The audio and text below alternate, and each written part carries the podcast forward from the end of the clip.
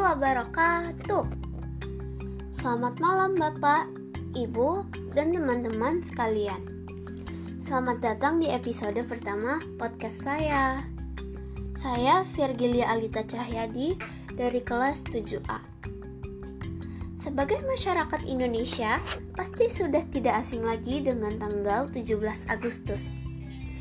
Ya, itu adalah tanggal kemerdekaan Indonesia, di mana pahlawan-pahlawan nasional yang rela berkorban demi kemerdekaan negara Indonesia. Pahlawan bagi generasi milenial juga dideskripsikan sebagai sebuah aktivitas yang memberi inspirasi bagi masyarakat. Banyak hal-hal mengembang di era baru ini.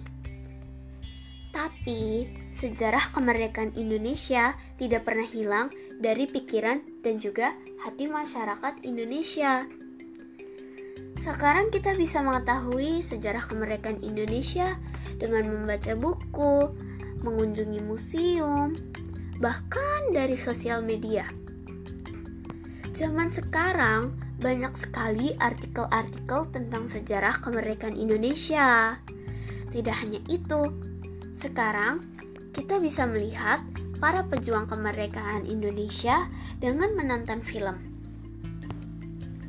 Tapi, bukan berarti ada teknologi-teknologi baru ini kita bisa melupakan jasa para pahlawan-pahlawan kita untuk merdeka.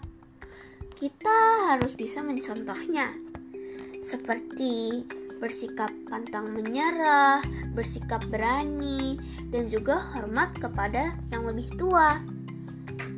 Kita juga bisa mencontohnya dalam kehidupan sehari-hari, seperti membantu orang tua, belajar yang giat, menghormati orang yang lebih tua, menyapa saudara kita tanpa memandang agama, ras, dan juga budayanya.